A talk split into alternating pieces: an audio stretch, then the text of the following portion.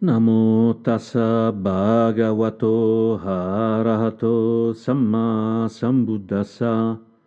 Namo tassa bhagavato harahato samma sambuddhassa. Namo tassa bhagavato harahato samma sambuddhassa. Buddham dhammam sangam namassami.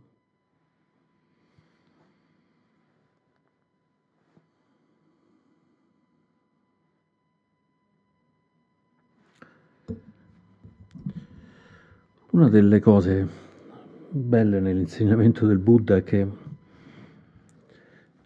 il Buddha prevede numerose porte del Dharma, numerosi modi di andare a incontrare, a incontrare quelle che sono le, le, verità, le verità ultime dell'universo, le verità ultime della, della nostra esistenza, della nostra essenza.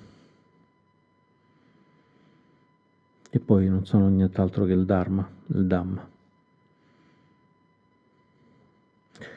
Il Buddha dice che ci sono tre macro, macro categorie per andare a sbattere direttamente in faccia al Dhamma, per incontrare il Dhamma.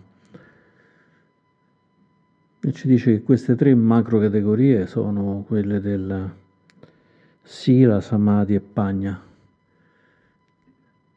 Sila è la, la parte di moralità, Samadhi è la parte della meditazione, Pagna invece è quella della, della conoscenza, della conoscenza diretta, quella che talvolta viene chiamata saggezza. Non che siano separate queste tre porte, sono semplicemente tre porte affiancate che portano nella stessa stanza, quindi uno può entrare da una porta, poi esce dall'altra, poi rientra dall'altra ancora e fare un po', un po' di balletto di questo genere. Addirittura si può entrare stando con un piede nella sila, un piede nel samadhi, un piede nel samadhi, un piede in pagna e addirittura la testa in sila e così via, insomma spezzettando il proprio comportamento. E questi sono i fattori dell'ottuplice nobile sentiero che sono appunto divisi in questo modo, quindi in Sila ci si dice di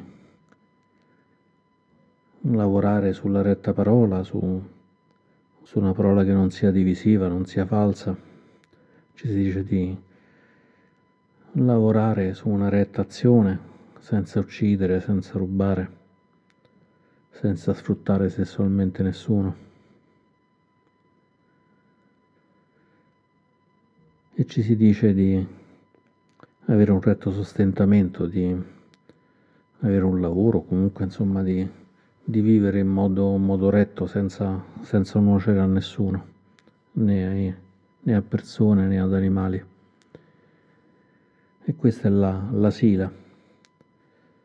Poi c'è il samadhi, che è la parte di meditazione, dove il Buddha ci invita innanzitutto a riconoscere il retto sforzo, che è lo sforzo di far di tutto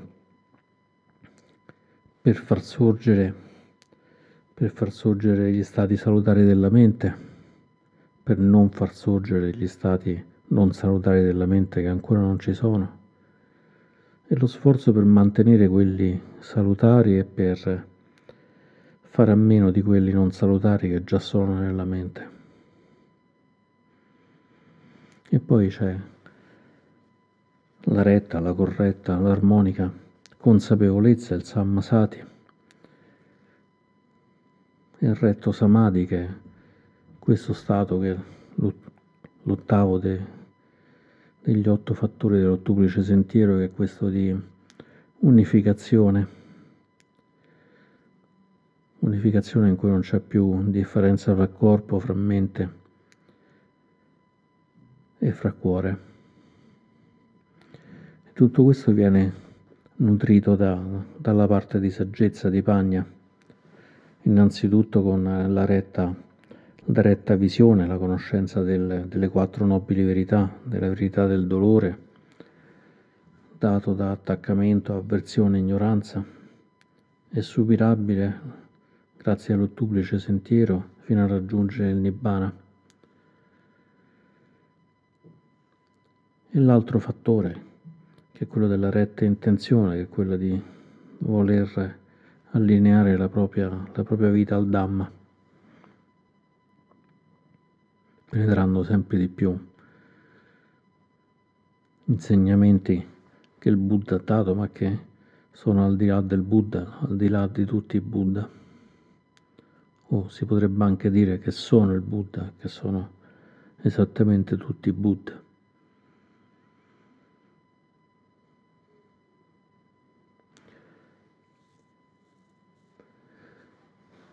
Quando prendiamo una meditazione come la gentilezza amorevole sembra una cosa semplice, una cosa quasi da nulla. Dice, vabbè, quello che devo fare è voler bene a tutti, la cosa più facile del mondo. Infatti, se ci chiediamo quante persone conosciamo al mondo che sono state capaci di voler bene a tutti, ci vengono in mente il Buddha, San Francesco e forse altre due o tre persone in tutta la storia dell'umanità, almeno di quelle che conosciamo più più nell'immaginario. E non è proprio facile trovare tra le persone che conosciamo qualcuno che vuole veramente bene a tutti, a tutte le persone, a tutti gli animali, a tutte le piante, a tutti gli esseri. Quindi forse proprio una cosa così da niente non, non è.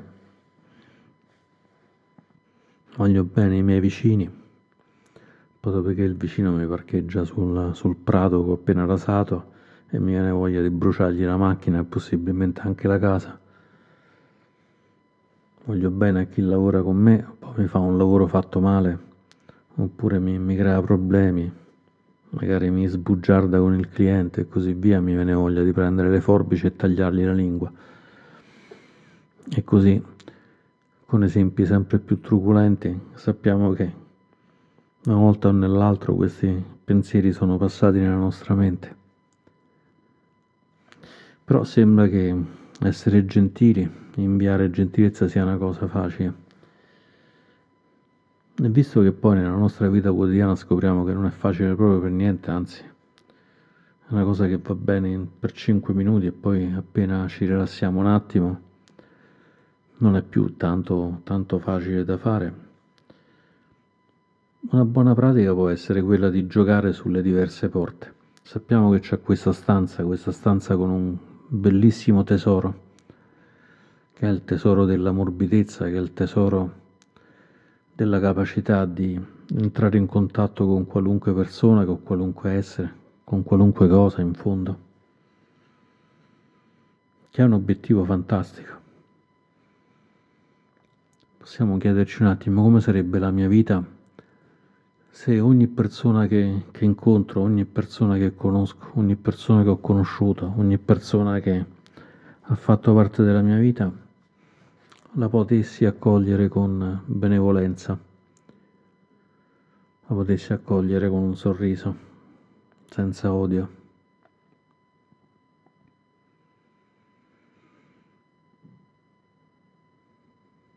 lasciando andare tutte le irritazioni,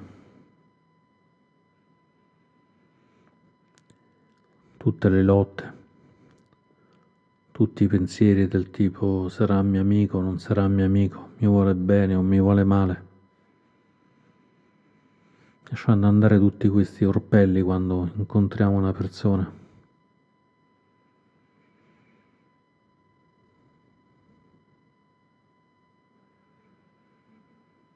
E se ce lo chiediamo con abbastanza sincerità possiamo sentire che sarebbe una vita molto più facile. Non facile perché poi ci comportiamo in modo stupido verso tutti, in cui un truffatore che ci vuole portare via casa una persona che accogliamo gli diamo le chiavi di casa, non è di questo di cui parliamo, anche perché dargli la casa sicuramente non farebbe bene oltre che a noi nemmeno a quella persona che si caricherebbe di un bel fardello, di un bel karma lo trascinerebbe su strade sempre più complicate. L'intelligenza verso le relazioni rimane, ma quello che possiamo portare è questo senso di agio, di comodità, di non sentirci a disagio. Immaginiamo per un attimo che di essere come Gulliver nel paese di Lilliput, questo, questa persona, questo viaggiatore che a un certo punto finisce sballottato dal mare e finisce su un'isola dove ci sono tutte quante persone alte rispetto a lui, come se fossero alte mm, pochi centimetri, 2, 3, 4 centimetri l'una. E lui si ritrova unico gigante fra tutte quante queste persone Chiaramente non teme queste persone, non ha paura di queste persone perché lui è un gigante e sa che non gli potranno mai fare del male. Poi anche lì, insomma, situazioni complicate. Si addormenta e lo circondano di, di corde, quindi pure in quella situazione poi non è finita proprio benissimo. Però, superata quella prima fase, era come se avesse il dono il dono della impossibilità di essere attaccato e quindi la possibilità di essere incredibilmente sereno rispetto a queste persone. E noi, in fondo, se sviluppiamo questo senso di gentilezza, questo senso di apertura, di benessere, non abbiamo nemmeno bisogno di essere alti 30 metri abbiamo nemmeno bisogno di essere Godzilla per essere sereni con le persone, possiamo essere sereni con la, la nostra altezza, con il nostro corpo giovane, con il nostro corpo vecchio, con qualunque corpo abbiamo. Perché è così, se sto sereno, vivo sereno.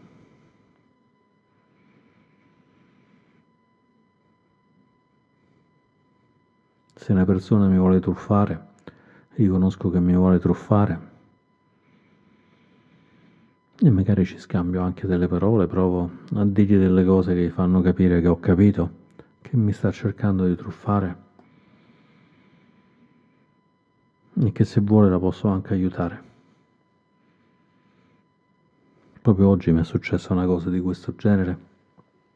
Su Facebook hanno chiesto prima l'amicizia e poi una persona dalla Cina mi ha cominciato a dire che fai, che non fai, io faccio questo lavoro, tu che fai, qual è il tuo lavoro, quanti siete, che mestiere fai, quanti siete in azienda, mi dai il tuo numero di telefono, mi dai questo, mi dai quell'altro.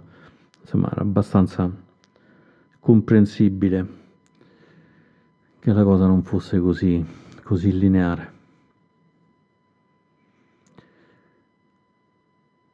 Però possiamo prendere questo piccolo tentativo di truffa in, in due modi. O dicendo mannaggia a te che stai cercando di portarmi via quello, quello che ho, pensando che io sia sciocco e trattandomi uno sciocco e magari riuscendo a trattarmi male, a truffarmi perché un po' sciocco lo sono stato davvero. Oppure possiamo allargare, allargare questo senso di benessere che magari ci alberga nel cuore e dire ok, ti ho riconosciuto, così come spesso si dice Mara, ti ho riconosciuto, in questo caso abbiamo riconosciuto il Mara, questo essere che distribuisce confusione in questa persona e dirgli ti ho riconosciuto, ma non mi fai paura. Né mi fai paura né mi fai rabbia.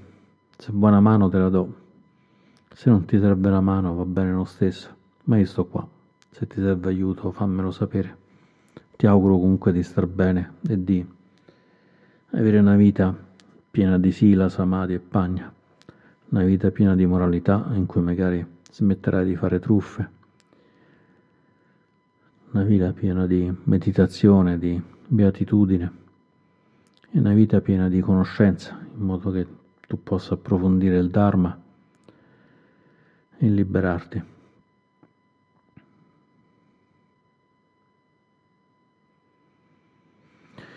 E quindi sì, se fossimo completamente, completamente aperti, completamente pieni di questo senso che albergava nel cuore del Buddha, albergava nel cuore di San Francesco e fortunatamente di tante tante altre persone, di tanti uomini, di tante donne, staremmo, staremmo meglio. Allora vale la pena di, di prenderlo come un lavoro difficile quindi dedicarci a questa pratica di, di benessere, di far crescere questo senso di benessere che c'è, c'è già, riducendo le distanze, riducendo le distanze fra noi e tutti gli altri, tra noi i nostri cari, tra noi i nostri odiati, tra noi e tutte le persone, tutti gli esseri sconosciuti, estranei che incontriamo in continuazione.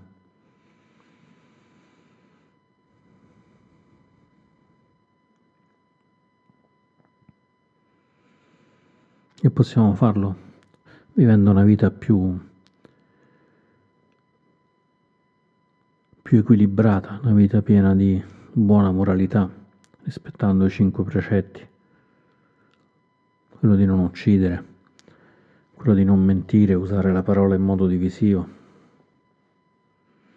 quello di non prendere nulla che non ci sia stato dato liberamente, quello di avere una retta condotta sessuale e di non assumere niente che ci faccia ridurre la consapevolezza mettendoci molto a rischio verso di noi e verso gli altri. Già se facciamo questo sentiamo crescere un benessere in noi perché non rubiamo, non parliamo male, non proviamo ad uccidere, non proviamo a, ad abusare, non ci mettiamo a rischio riducendo la nostra mente a un pisellino piccolino che non riesce a fare più niente, magari bevendo alcol assumendo droghe. E quello già ci aumenta la nostra stabilità, la nostra serenità. Oppure possiamo meditare. Quando meditiamo ci può capitare di sentire nel cuore che il cuore si apre e va a toccare tutto l'universo, non c'è nemmeno più un universo, non c'è nemmeno più la nostra persona che medita, non c'è più niente, c'è solo, c'è solo uno, c'è soltanto questo senso di samadhi, di pieno samadhi, che è un po' come se un faro avesse portato luce su una mente che prima era un po', un po' oscura, come se fossimo in una stanza al buio e poi a un certo punto tac, si accende la lampadina e vediamo tutto con più chiarezza. Poi magari la lampadina si spegne, ma almeno abbiamo visto un po' con chiarezza. Oppure possiamo lavorare con la saggezza. In questo caso la saggezza è quello di andare a esplorare quelli che sono gli elementi costitutivi dell'esperienza Possiamo chiederci c'è sofferenza in questo che faccio e osservare in profondità se c'è sofferenza, se c'è dukkha.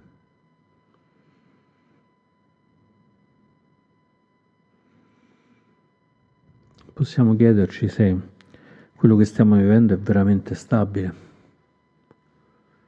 o se invece è completamente poco affidabile, completamente non stabile questo senso di aniccia, di impermanenza. Questo già ci apre molte porte. Quando il Buddha dice due persone che litigano, se si ricordassero che fra cent'anni sono tutte e due morte, non litigherebbero più. Dice una cosa che è molto facile da capire per tutti noi. Quando ci ricordiamo che fra cent'anni saremo morti, magari prendiamo la vita un po' più serena, anziché farci trascinare da questo apparente cattivo pensiero, magari diciamo, vabbè, allora poi tanto devo morire, quindi è meglio che sto un po' più pacificato, un po' più sereno. quando ci sembra che siamo stabilmente noi stessi, che ci sia un senso di sé, un ego, un'anima, chiamiamola come vogliamo, che non si muove, che non cambia, proviamo a osservare se è proprio vero o se invece questo senso di atta, questo senso di stabile identità non sia nient'altro che una finzione scenica e che in realtà quello che c'è è l'anatta, l'assenza di identità, l'assenza di ego, l'assenza di anima. Allora riconoscendo questi tre, questi tre aspetti di sofferenza, di attaccamento alla stabilità, di attaccamento all'identità, a un ego, possiamo trasformarli piano piano in, diciamo, da tre ciotoli brutti e malodoranti invece in tre belle, tre belle gemme. che sono la gemma della mancanza di sofferenza, la gemma della fluidità, del cambiamento e la gemma di quello che c'è quando non c'è più nessuna distinzione fra noi e tutti quanti gli altri esseri. Sono tre gemme che fanno insieme talmente tanta luce che scompaiono pure loro. E l'unica cosa che rimane è quel senso di appagamento, quel senso di contentezza in cui non c'è più niente da fare e con la speranza che tutti noi possiamo raggiungere questo stato di appagamento,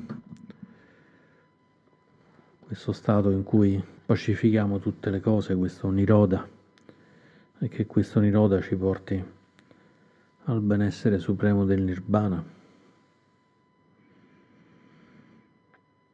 Concludo le mie riflessioni di oggi. Grazie.